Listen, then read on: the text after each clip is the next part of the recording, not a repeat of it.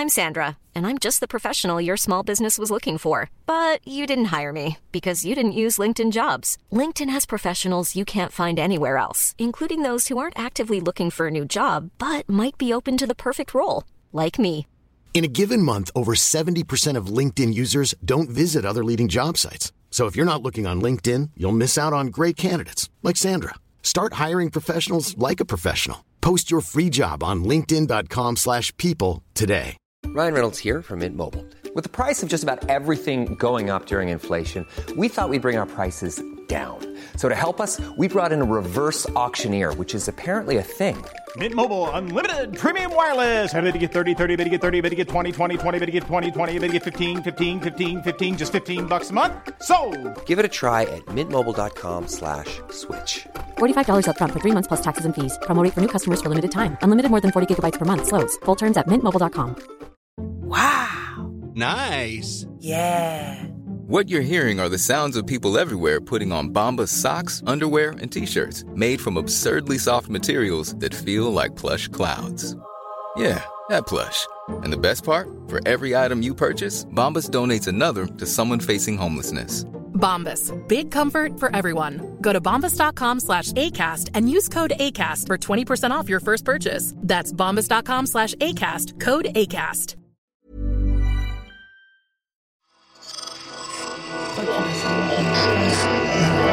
Esse podcast é, é apresentado por b9.com.br.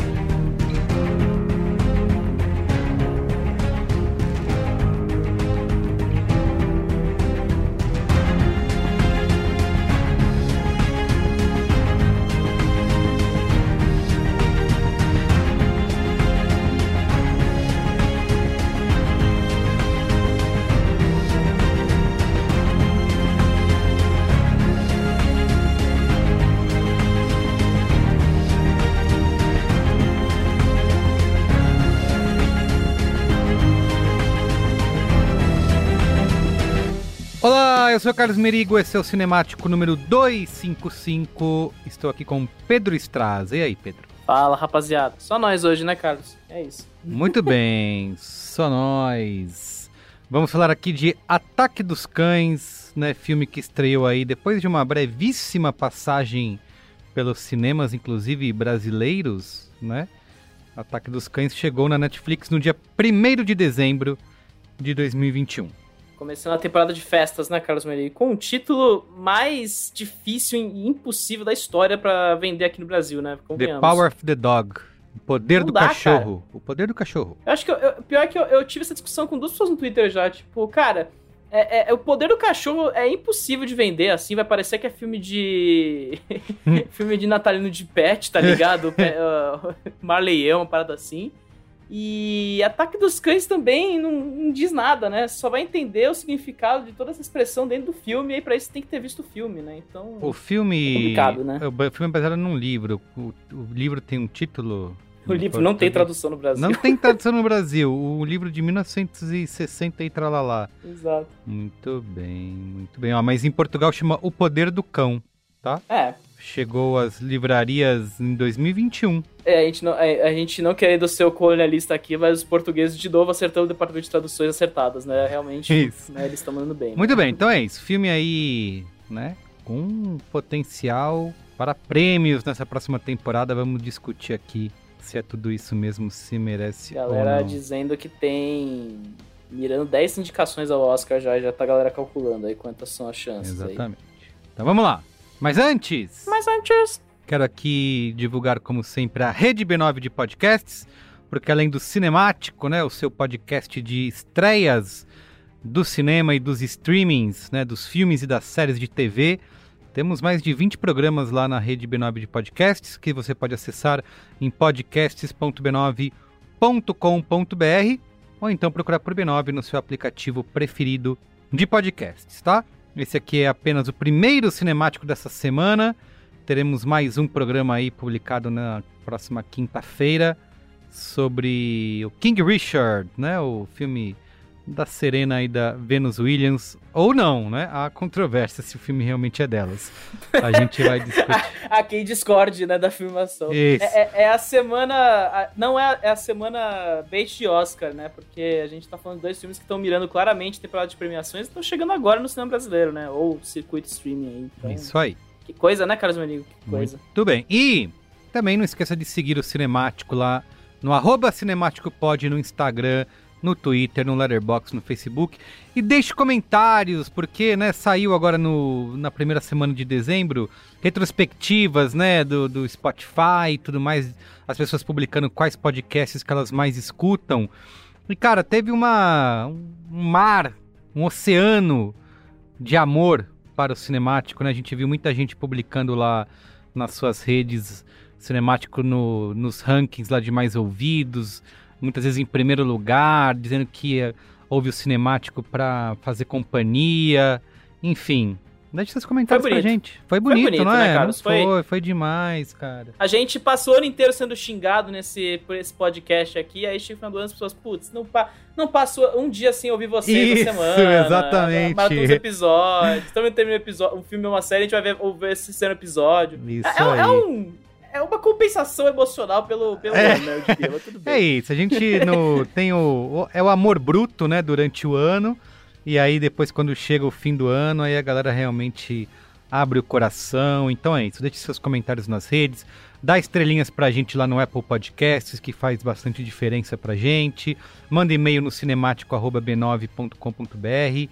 Enfim, que a gente gosta. Não, cara, é o seguinte, a gente não- não- nada nos dá mais alegria do que ver as pessoas interagindo com o nosso podcast. Ainda seja pra xingar, né, falar que não aguentou terminar o, o podcast, como vai acontecer algumas vezes aí, ou pra falar que adorou o episódio, que, que, que gostei de ficar ouvindo mais horas e horas da gente. Porque é isso, né? Se a gente não tá instigando nada no nosso público, a gente- acho que a gente tá falhando, né, Carlos Merigo? Assim, então que bom que as pessoas reagem, né? Eu acho Isso que esse, esse é o objetivo sempre. Muito bem, arroba cinemáticopod no Instagram, Twitter, Letterboxd, Facebook, tudo mais. Segue nós. Vamos lá falar de The Power of the Dog. Ataque dos eu cães. o subir e não consegui? What you doing? Getting mixed up with her. You are marvelous, Rose. We were married Sunday. I wonder what little lady made these. I did, sir. Open up the gate, let him out. You sure he's not ready? Go on, let him out.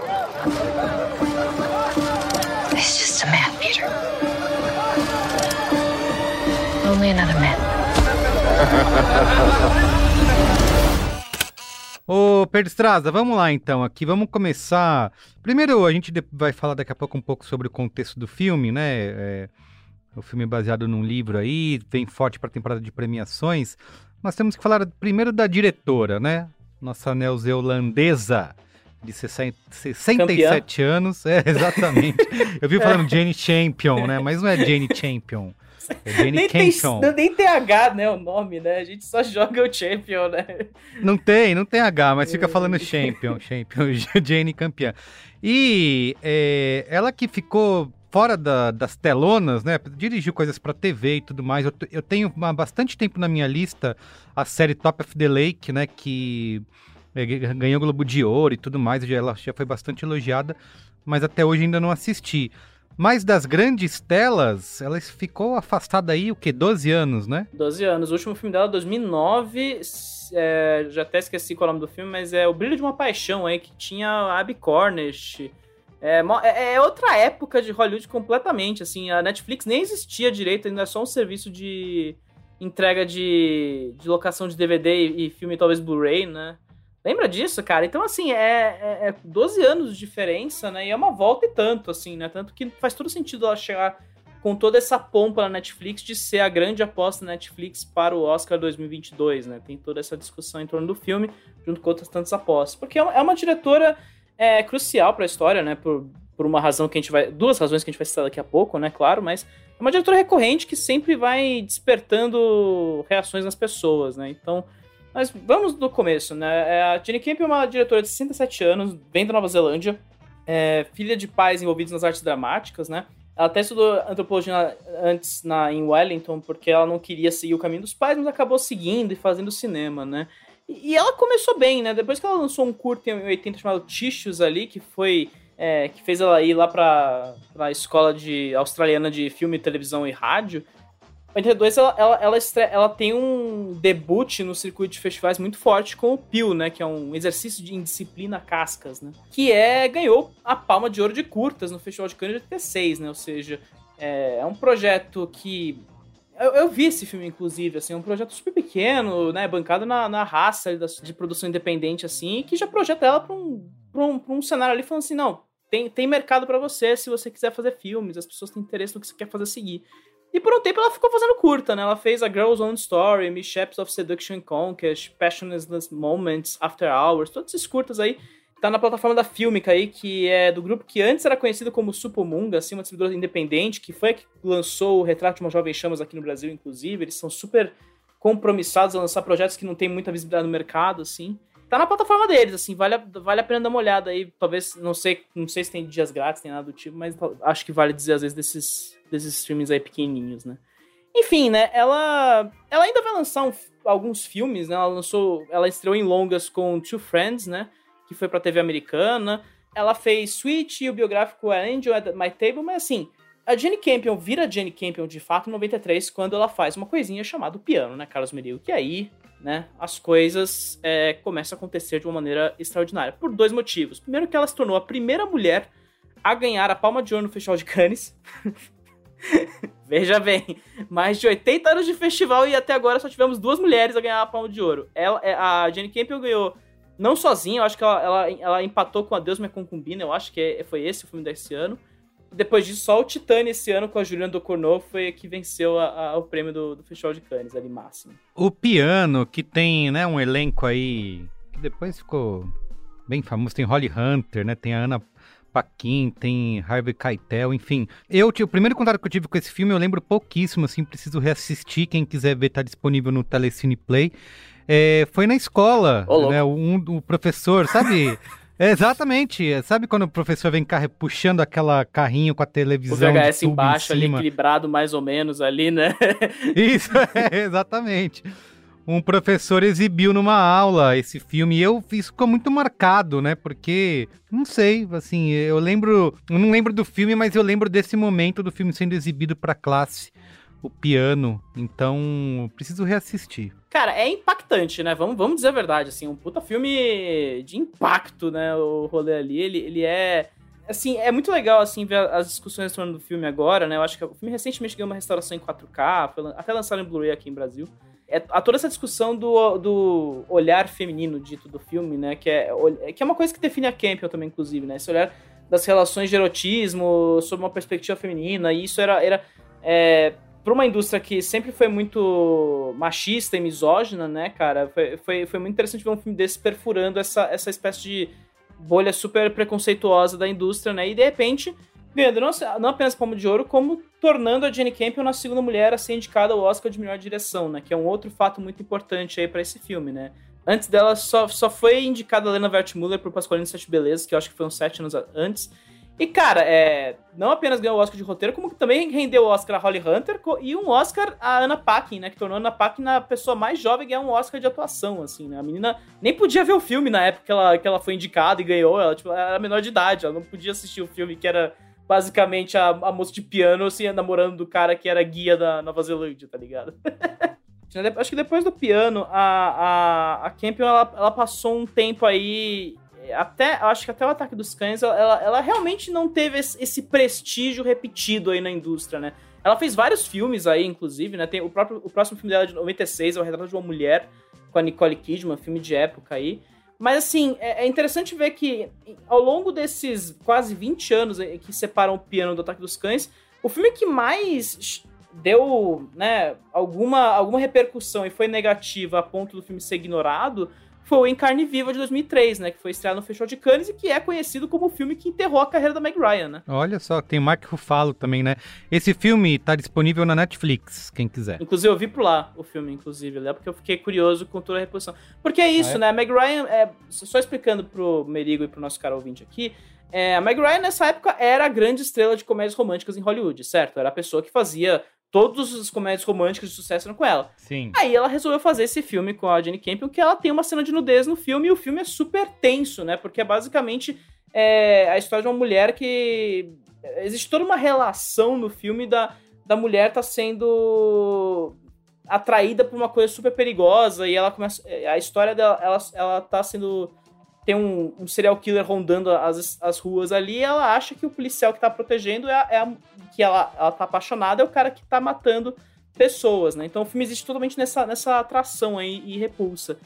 E, cara, o filme aparentemente foi o que fez muito produtor de é, Hollywood virar o nariz para ela e falar, ó, não dá pra fazer mais. Tanto que a Meg Ryan, depois disso, nunca mais teve um sucesso em Hollywood. Uma comédia romântica dela não teve, assim, é, tipo, a, a, carreira dela encerra ali, o auge dela, a carreira encerra com o Encarne Viva, assim. O Encarne Viva super passou batido, muita gente detestou na época, e é um filme que vai sendo re, é redescoberto, é descoberto pela galera de tempos em tempos, assim. Mas, entende como é isso? Tipo, esse é o filme que foi meio que o único filme da Campbell que realmente chegou lá, chegou mais longe, assim, em termos de, de alguma repercussão, porque ela lá faz coisas como o The Water Diary, cada um com seu cinema. Ela participou do Cada Um com seu cinema, ela fez o São Oito. coletâneas, né? É. Coletâneas tem o Brilho de uma Paixão de 2009, que você já citou antes. Esse filme, quem quiser assistir, está disponível no Prime Video, Amazon Prime Video. E aí você vê, né? São, é o Brilho de uma Paixão e o Carne Viva são os únicos dois filmes que estão disponíveis em dois servi em serviços de streaming grandes do país, né? Que as pessoas assinam. Ou seja, você vê que não há tanta repercussão a Jenny Campion por, em termos de alcance no, nos serviços de streaming, que é um lugar que né, as pessoas descobrem. Exceto pela minissérie, né? Top of the Lake, de 2013, né? Tem a Elizabeth Moss. Que dá pra ver no HBO Max no momento, e foi essa minissérie que, que a Elizabeth Moss fez aí Uhum. no intervalo que ela teve entre o, o fim do Mad Men e o começo do Handmaid's Tale, que são as duas séries que, que ela trabalha ali ma- majoritariamente. É uma série super celebrada, ganhou o Globo de Ouro, foi indicada a Emmy, etc, etc. Tem muita gente que adora, Uhum. né? Então, é, vale a pena. Eu tô curioso pra ver já há muito tempo, assim como você, Carlos Merigo, porque parece ser uma coisa realmente. A galera fala que Mel Viston é só uma cópia derivada de Top of the Lake, por exemplo. Então fica aí a Quero ver, tá na minha lista. provocação. Mas enfim, né? Ataque dos Cães, né? Ataque dos Cães é um filme que é claramente quando foi anunciado ali já com a Netflix é, do lado em maio de 2019 já causou algum furor, porque cara, é o retorno da Jane Campion depois de 10 anos e é um faroeste com uma turminha do barulho, né? Só que essa turminha do barulho foi se formando aos poucos, né? E começando no princípio, o filme é baseado num romance de mesmo nome do Thomas Savage, né? O, o filme, o, o livro foi publicado em 67, é considerada a obra mais conhecida do Thomas Savage aí, a mais celebrada, né? É um autor de westerns, ou faroestes, pra falar em português e evitar buzzword, né, Carlos Merigo? Aí, né, rolando já há um tempo aí, ninguém tava tocando no material, o, o Savage morreu em 2003, e o livro não é nem tão famoso, nem tradução no Brasil tem, por exemplo. Então, quando é anunciado em maio de 2019 o filme, o filme já tá nesse, nesse pique, pô, retorno da Jenny Campbell, e já tinha o Cumberbatch e a Elizabeth Moss no elenco, ou seja, ela ia trazer a atriz com que ela trabalhou nos últimos 10 anos aí pra fazer o filme do retorno dela. Só que aí a Moss desistiu do projeto em outubro de 2019 e entrou a Kirsten Dunst no lugar. E aí teve outro problema, né? O Paul Dano tinha entrado no elenco pra fazer o papel do irmão do Cumberbatch, só que aí o Paul Dano teve que cair porque ele ia fazer o chará do Batman, né? E as filmagens iam bater no meio do processo ali. Então, o que aconteceu? Entrou Jesse Plemons, que muitos conhecem como marido da, da Kirsten Dunst, e o Matt Damon genérico para as pessoas que adoram xingar o cara, coitado, um bom ator aí que merecia mais do que isso, sabe? Que isso, o cara é incrível. Ele só, faz, tá, só tá fazendo Exato. Bons papéis no cinema.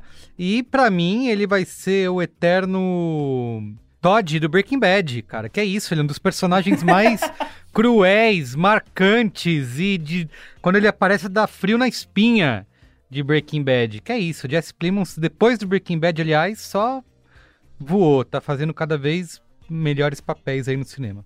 E, e tá onipresente, né?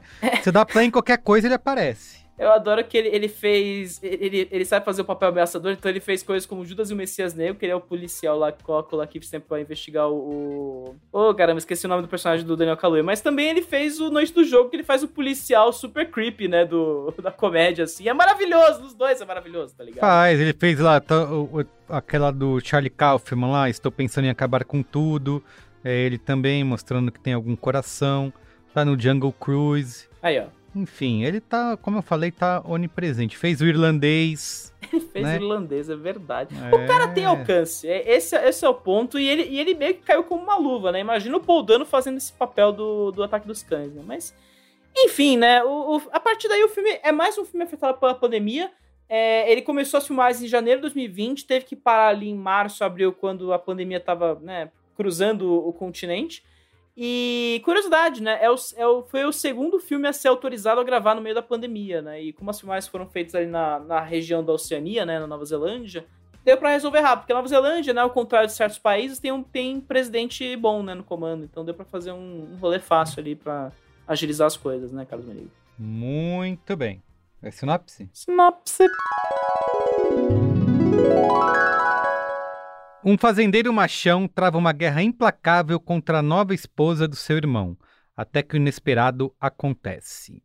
Tchananã. Caramba, que, que sinopse poética, né? Mas tudo bem, vamos partir desse princípio aí, né? Muito bem.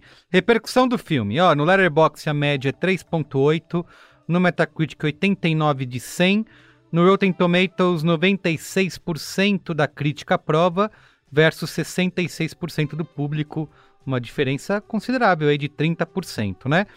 É, o filme estreou na Netflix no dia 1 de dezembro.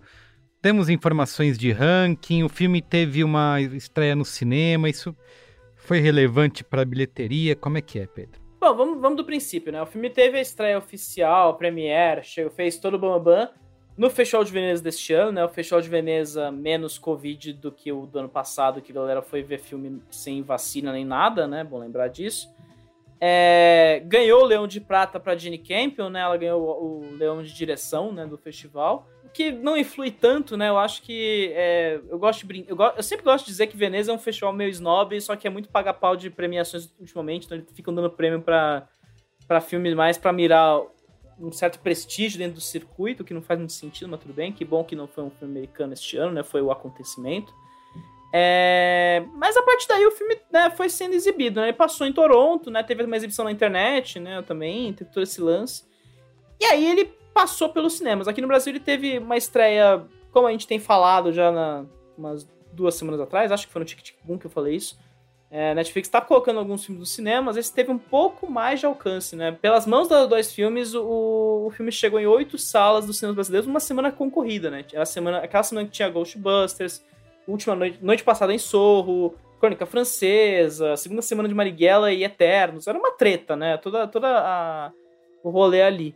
Então não é uma coisa que, tipo, ah, é pra, é pra fazer dinheiro, no caso, né? Eu acho que é mais pra. Porque tem muita gente que tem vontade de ver esse filme no cinema, né? Eu acho que é uma parada que, pelo menos, eu fui ver no cinema por isso. Falei, cara, é o filme da Jenny Campion, filme de Oscar, né? Tem, tem, tem essa cara, pelo menos, tá sendo bem elogiado, vamos ver no cinema, que é uma coisa que eu acho que é, vale mais para o filme, né?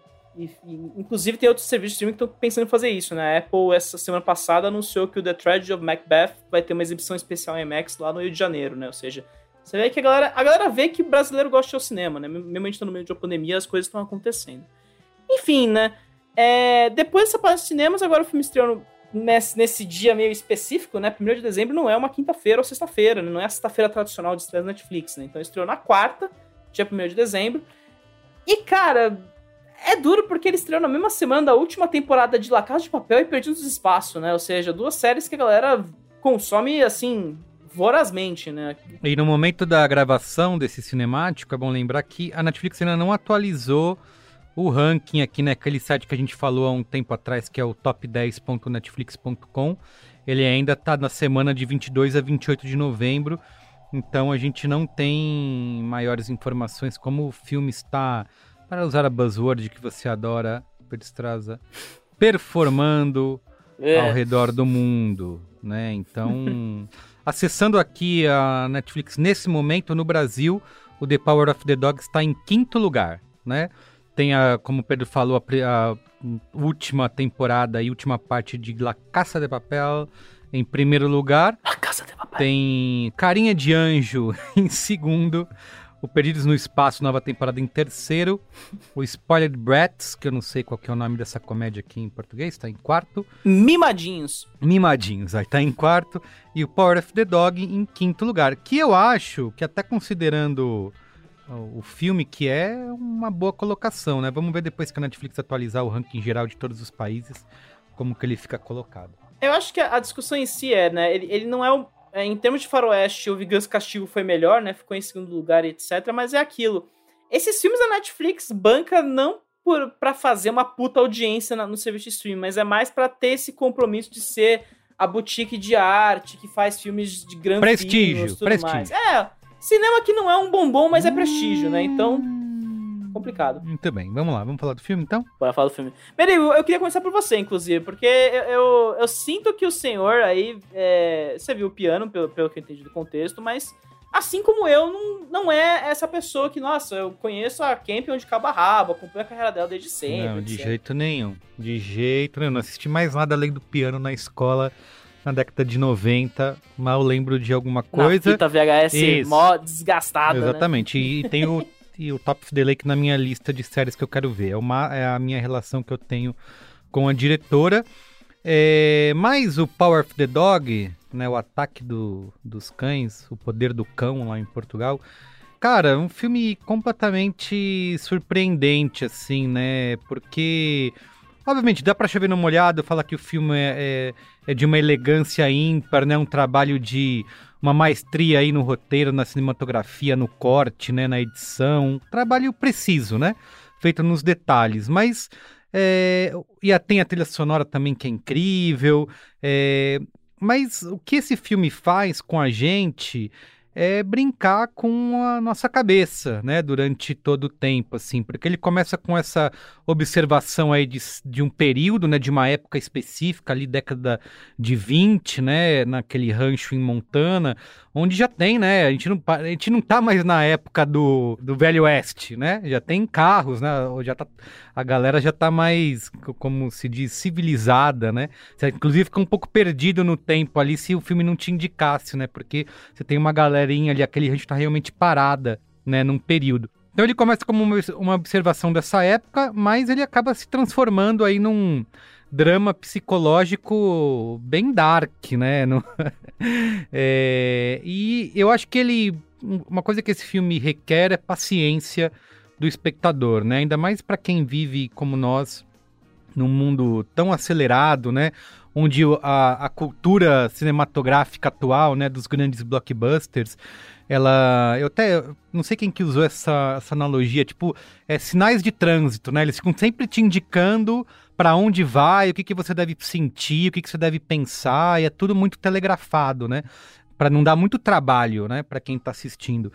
E o Power of the Dog faz justamente o contrário, né? Ele te dá trabalho, né? Ele não entrega nada de bandeja, ele vai colocando as coisas e você precisa juntando essas peças, né? É, você passa o filme inteiro se questionando de como aquela situação é, é, desespera, desesperadora ali, constrangedora, enfim, incômoda, vai, vai se resolver, né?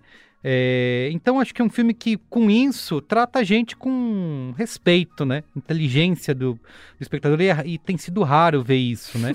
é, e o filme acaba funcionando muito como um estudo de personagem, né? Ou de vários personagens, a gente pode colocar aqui, apesar de ter um protagonista é, bem claro, para explorar a masculinidade tóxica como a gente nunca viu antes, assim, com umas com sutilezas, né?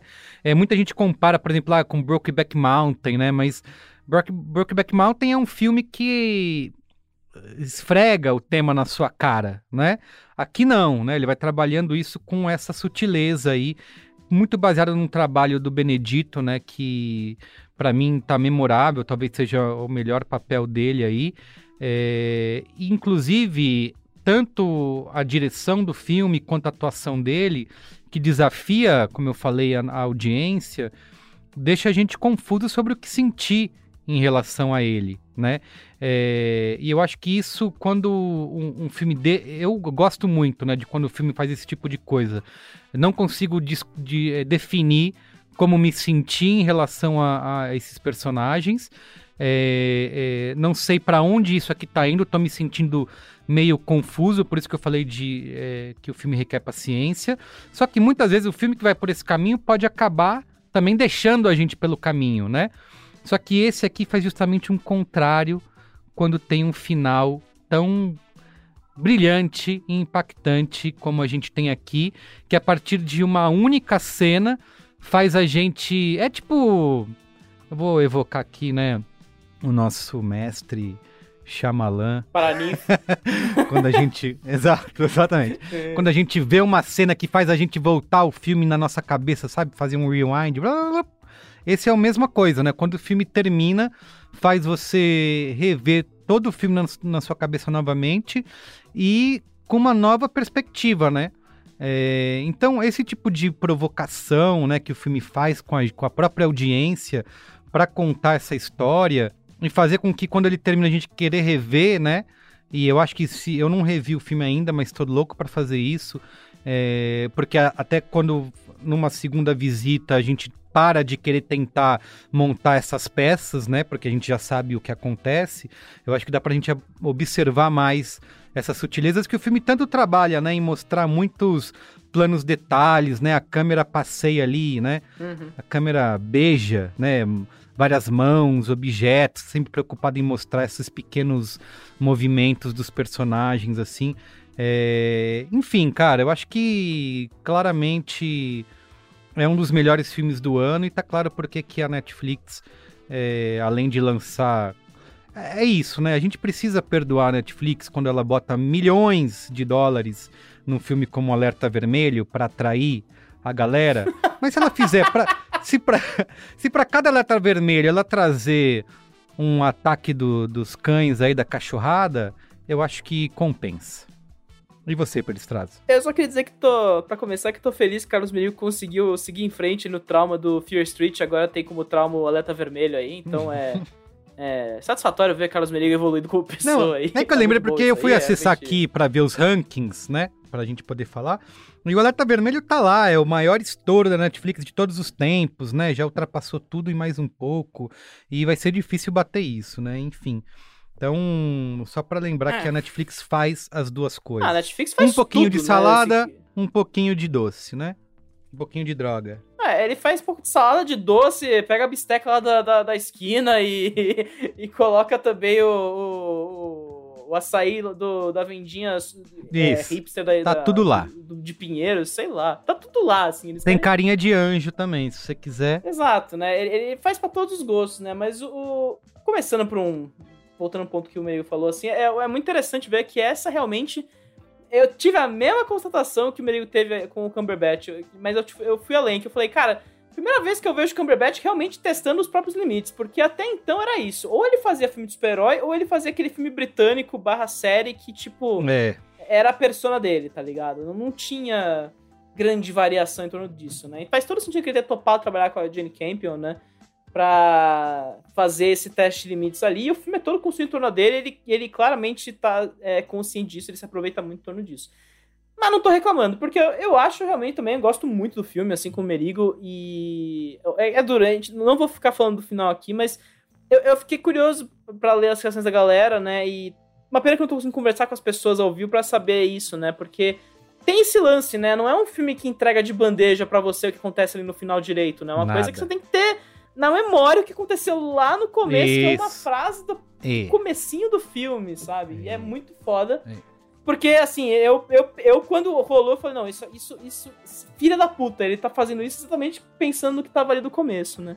Então, tirando todas essas questões aí, eu, eu- é um filme muito foda, né? Eu acho que é... é- eu, até, eu escrevi sobre o filme lá no B9, né? Inclusive acesso e tudo mais, né? Mas eu acho interessante como é um filme que resgata um pouco essa estrutura que o piano tem, sabe? De ser...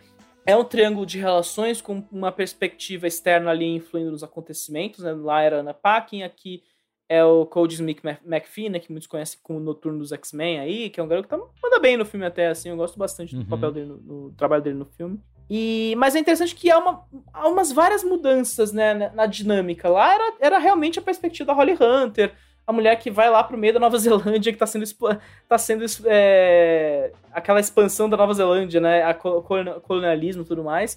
E aí tinha todo esse lance do, do cara que trouxe ela, que era apaixonado por ela, mas ela não tinha nenhuma atração. E o Harvey Keitel, que, né, ela tinha aquela pulsão do desejo e tudo mais, que vai todos os lances lá do filme. Eu nem não vou contar muito, porque eu acho que é um filme que não é tão visto quanto deveria, sabe? Mas enfim. Hum. É, mas eu, o, que, o que é legal no Ataque dos Cães é, primeiro que essa perspectiva muda, né? Você vai pro, pra perspectiva do Cumberbatch, então ele, ele é a terceira roda na, no, tri, no triângulo de relações, né? Ele é a pessoa que tá sendo afetada pela entrada daquela novo elemento, no caso a Kirsten Dunst, né? Então é, você vê toda. É isso que o Merigo falou, né? Toda essa relação de você começar completamente antagônico ao Cumberbatch, né? Ele é um filho da puta do começo ao fim, né? Isso a gente, não, a gente tem que concordar. Uhum. Mas você vai se envolvendo com o personagem ganhando novos significados, né? E aí entra na segunda parte, que é, a, que é essa adesão ao faroeste, né? E, e, o faroeste não é só um cenário no filme, como é uma parte, é um elemento que contribui para a história, né? Então, como o Merigo disse. E eu acho maravilhoso como ele é um faroeste mas sem nunca ter é, apelar para nenhuma das coisas que a gente conhece quando se fala em faroeste, né? Não tem um tiroteio, não tem uma correria, não tem nada, né? Assim, ele tá é, se utiliza muito bem daquele tempo, daquele espaço e trabalha muito bem aquela localização, né? Aquela ambientação contribui muito pro pro clima do filme, mas é, é ele é um, um faroeste, mas não tem o que a gente imagina quando se fala que o filme é um faroeste, né? Ele, ele é um falso faroeste, né, de certa forma. Né? Ele aproveita o cenário do faroeste e entra numa, numa análise da, daquele, da, do, do gênero como um todo, mas assim, ele não, não é efetivamente faroeste, né? Ele não, ele não é um daqueles é, subgêneros consagrados do faroeste clássico, né? Que é o que o Merigo falou, defesa de Forte Apache, não tem não é um filme de cru, cruzar, travessia, né? não tem nenhuma dessas histórias, é mais o cenário do faroeste, mas ela também aproveita, né, então é, tem todo esse lance, né, a expansão pro oeste já, já, já acabou, de certa forma, tá chegando ao final, né, então aquele rancho em Montana, ele existe ali meio de forma efêmera, né, a gente sabe que a civilização está vindo, né, uhum. e aí o filme é montado nessa dinâmica do... aí completa-se o triângulo, porque tem essa relação de antagonismo do, do, do personagem do Cumberbatch, que é o Peach é o nome do personagem ou eu tô louco já? Enfim, o personagem do Cumberbatch tem o personagem do Jesse Plemons que é... É o Phil. Phil Burbank. Phil Burbank, né? E o, o, tem o Phil, que é esse cara que vive com os rancheiros, que é super. Não, é, é sobre cuidar do rancho, sobre isso, né? Uhum. E o Jesse Plemons já é esse cara mais afinado, né? Já, ele, ele, ele vive na. O George. De, de, do George, né? Ele vive indo pra, pra cidade e ele quer trazer a civilização para dentro, e é o que, o que leva ele a se casar com a, a, a personagem da, da Kirsten Dunst ali e levar ela pra dentro do rancho. Né? A Rose, isso. É, é, duro, né? Chega, chega o final do ano, a memória já falha completamente, só lembro dos atores, né? Uma droga. É... Mas então é fascinante esse lado e isso influi no filme, né? Porque você começa com essa, essa impressão de que o Phil é esse selvagem, esse cara indomável, esse cara bruto, né? E você vai progressivamente descascando o personagem ali, uhum. entendendo o personagem e assumindo a posição daquele personagem, né? Isso, então, ele é perigoso, né? é... né? Tipo, ele é amedrontador, né? Então tem aquela cena que eu acho que para mim é bem marcante, que é quando a, a Rose tá lá tentando tocar o piano, né? E o, e o Phil tá em, no quarto, né? Tá num outro ambiente da casa, ele começa a tocar lá o banjo dele lá. E, cara, você já, você já ele tá sempre tornando a presença dele algo para deixar todo mundo com medo, né? É, e a maneira como o filme trabalha o personagem, né? As revelações vão sendo feitas, eu vou fazendo interjeições com a tela mesmo, assim, falo, ah, então é isso, caramba, sabe? Então é, é por isso que eu falo, né, quando o filme trata a gente com, com inteligência, né? Mas ao mesmo tempo também requer do, paciência da gente, de poder mergulhar nessa história sem querer que tudo vai ser entregue de mão beijada, com rapidez, com dinamismo. Ele vai ser, é, é, como se costuma falar, ah, é um filme devagar, um filme lento. Gente, isso eu detesto quando a gente tem esse tipo de. Ah, o filme é muito lento, o filme é não sei o quê. Cara, o filme é contado no, no ritmo que ele vai ser contado, né? Não dá pra se exigir que seja tudo TikTok, né? Exatamente. Não, nesse sentido, eu acho que, apesar de ele não ter quatro horas, né, a mesma experiência do irlandês na Netflix, né? Aquela coisa de você ver um filme que foi pensado para cinemas, né? Então é, é, exige um outro tipo de imersão e outro tipo de relação que o streaming não tem, né? O streaming já é aquela coisa de consumo é, direto, né? Você tá ali consumir conteúdo, então é uma coisa meio mais ágil, mais frenética, né? Pra parte do, do usuário.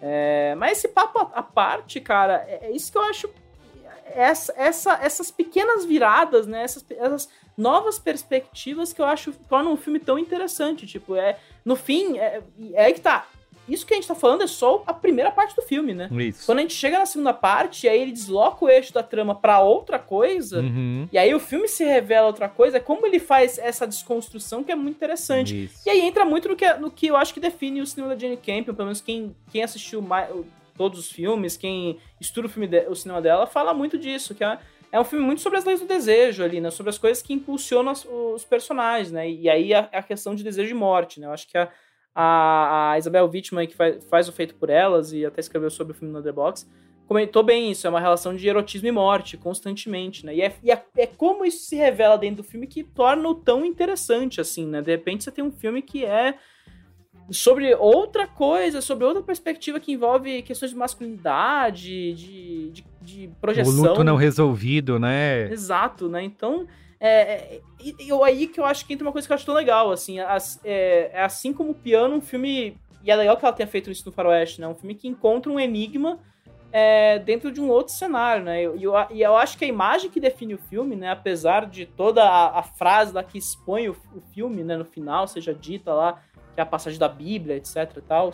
Não tô entregando nada porque tá na Bíblia, né? É, isso daí eu queria até te perguntar se você manja, porque eu não, eu não, não sou da Bíblia, então eu, eu não sei o que, que é. Porque é isso, né? O The the Dog é um- uma parte da Bíblia lá, um versículo. É, e aí ele lê Uhum. essa parte e eu não entendi a relação com a história, né? Precisava. Eu vou te responder isso nos spoilers. Bora fazer isso? Boa, claro, boa, boa. Só uma coisa antes da gente ir pros spoilers, que é. Eu, talvez.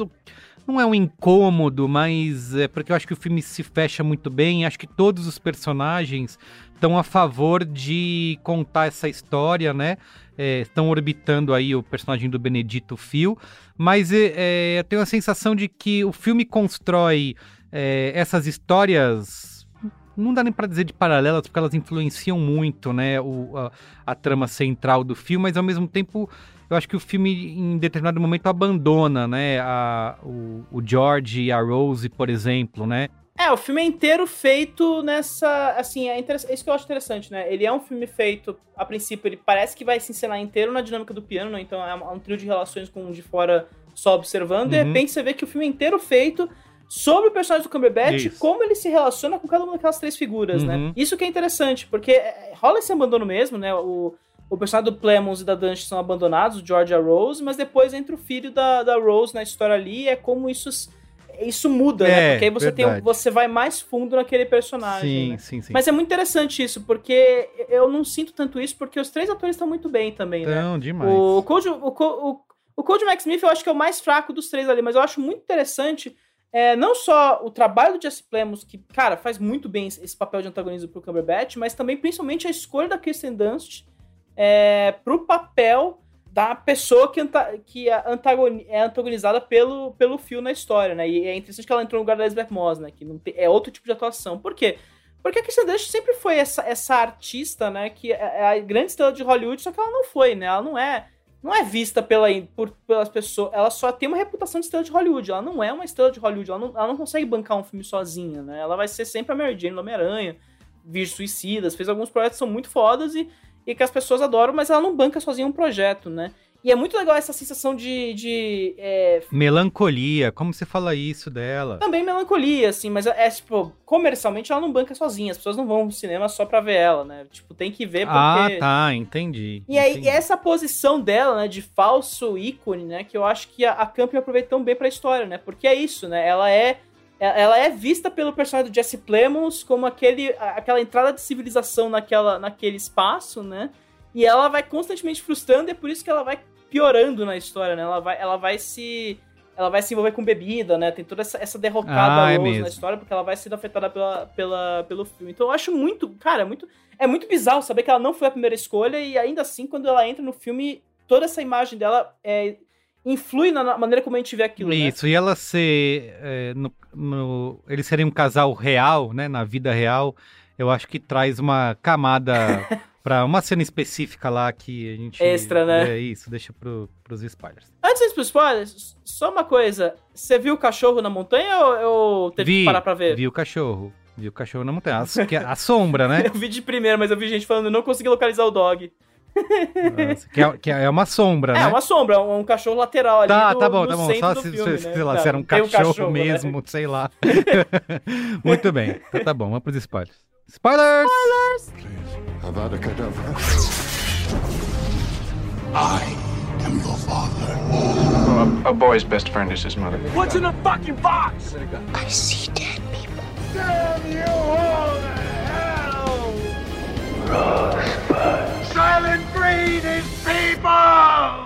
Final, Pedestraz, a última cena. Vamos lá. É, a explicação é assim. é, Final explicado, né? Agora É. a gente virou isso, né? Canal de YouTube, essa porra, né? Não, é, é a seguinte, né? O, o- é- é a frase que o garoto cita na Bíblia, né? É, é do Salmo 22, 20 da Bíblia, né? Chama, é, a citação é: Livrai-me da espada, livrai a minha vida do ataque dos cães, né? E aí é essa relação, né? Quem, quem é a pessoa que tá atacando e quem é a pessoa que é a vítima, né? Toda, o filme existe nessa, nessa dinâmica, né? Porque é isso. A gente começa o filme achando que o, o na verdade, tá atacando a Rose, que ele é o cara que tá machucando ela e tudo mais. E aí o filme gradativamente vai virando isso até o ponto que a gente vê que o Phil é que é a grande vítima na história, né? A grande vítima indireta. Porque- Isso, isso, grande e aí que eu vítima gosto tanto, né? É a é. representação do fim do Oeste, né? Sim, sim, é, não, sim. tipo, ele é um escroto, ele é um babaca, a gente não, a gente não pode É, mas a gente não disso. tem. A gente vai, o nosso sentimento em relação a ele vai se transformando durante o filme, né? É, e o filme trabalha isso de- muito bem, né? Fa- Faz essa transição aí de. de- Tem toda essa relação dele com o cara da cela, do cowboy lá, e, e toda essa Bronco, projeção né? dele. E o filme existe muito nisso, né? É porque é muito. Você, você, você deixa de ver ele como uma, uma, uma figura e ele ganha uma imagem simbólica, né? Então ele deixa de ser uma imagem da história pra ser uma imagem simbólica do fim do Oeste. Isso que eu acho que é tão foda, né? O, o faroeste por si só é um- é um gênero que fala sempre, versa sempre sobre o fim, né? Uhum. Sobre o fim daqueles rituais, ainda mais nessa época do que a história se trata, né? Que a civilização já vai avançando, toda aquela imagem da conquista, do sonho americano por excelência, tudo mais, da liberdade, etc, né?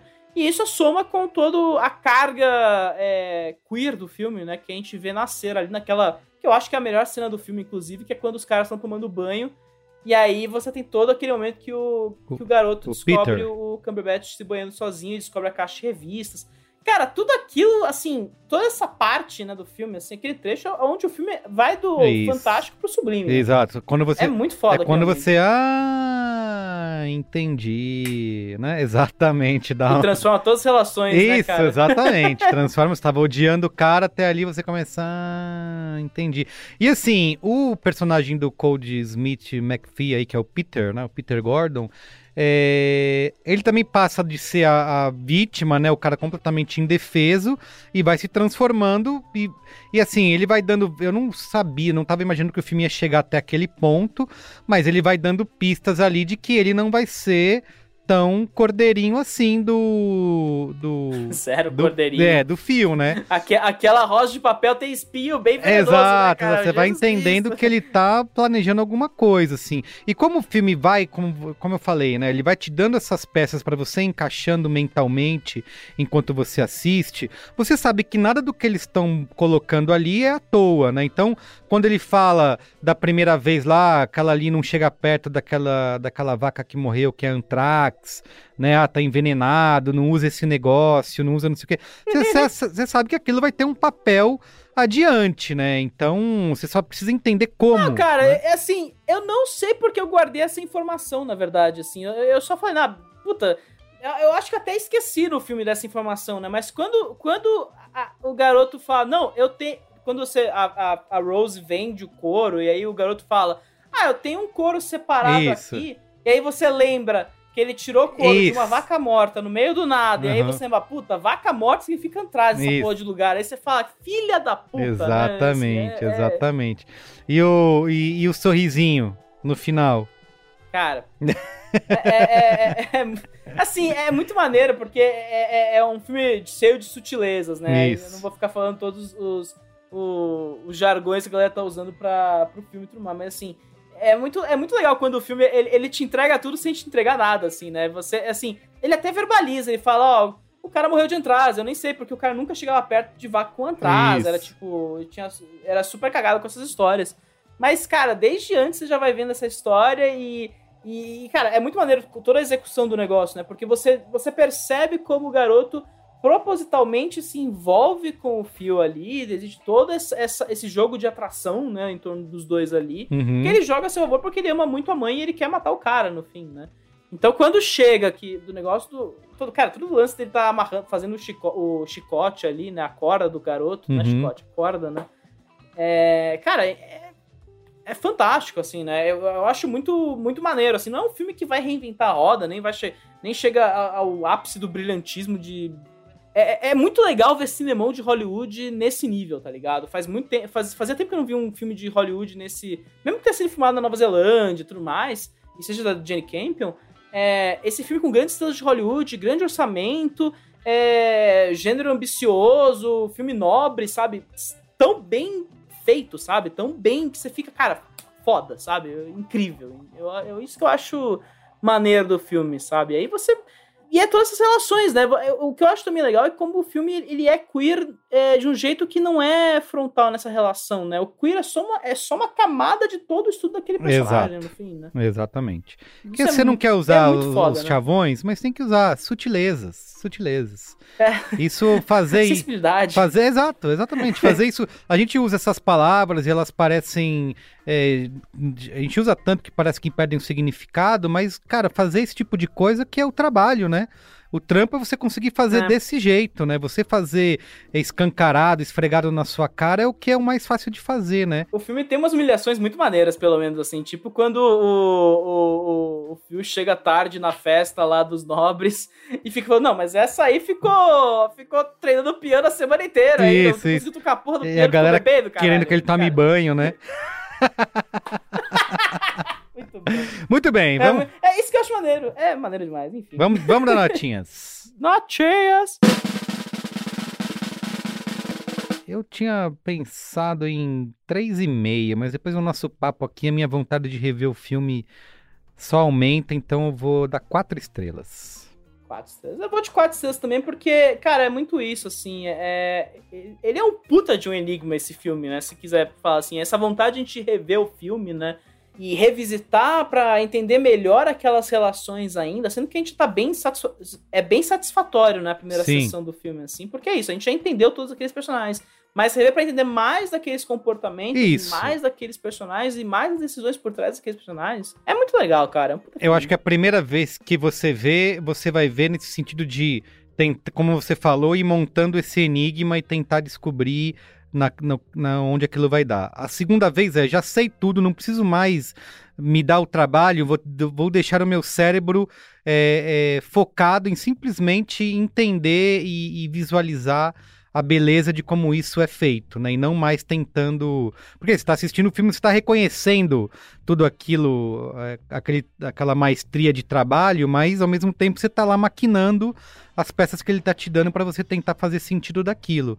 A segunda vez, aí você já realmente se deixa E é levar. por isso que eu falo, eu, eu entendo que a, a frase da Bíblia seja definidora, né? Ela escancara os temas de uma vez. Ela fala, ó, é, quem é a vítima e quem é, é a ameaça nessa história, né?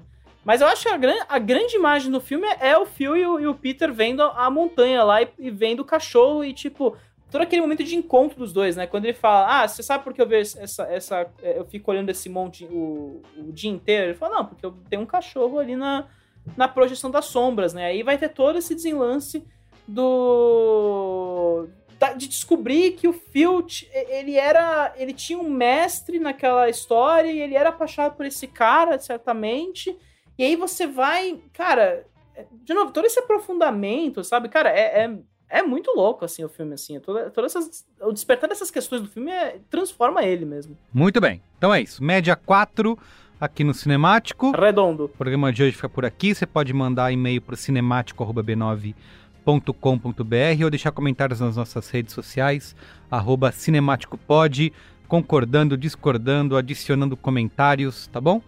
Fique à vontade. xingando também mas com carinho Pode, dá tudo exatamente. certo Muito bem, então é isso, Pedro. Obrigado, viu? obrigado Carlos Merigo até, até Beijo. quinta-feira beijo Tchau. tchau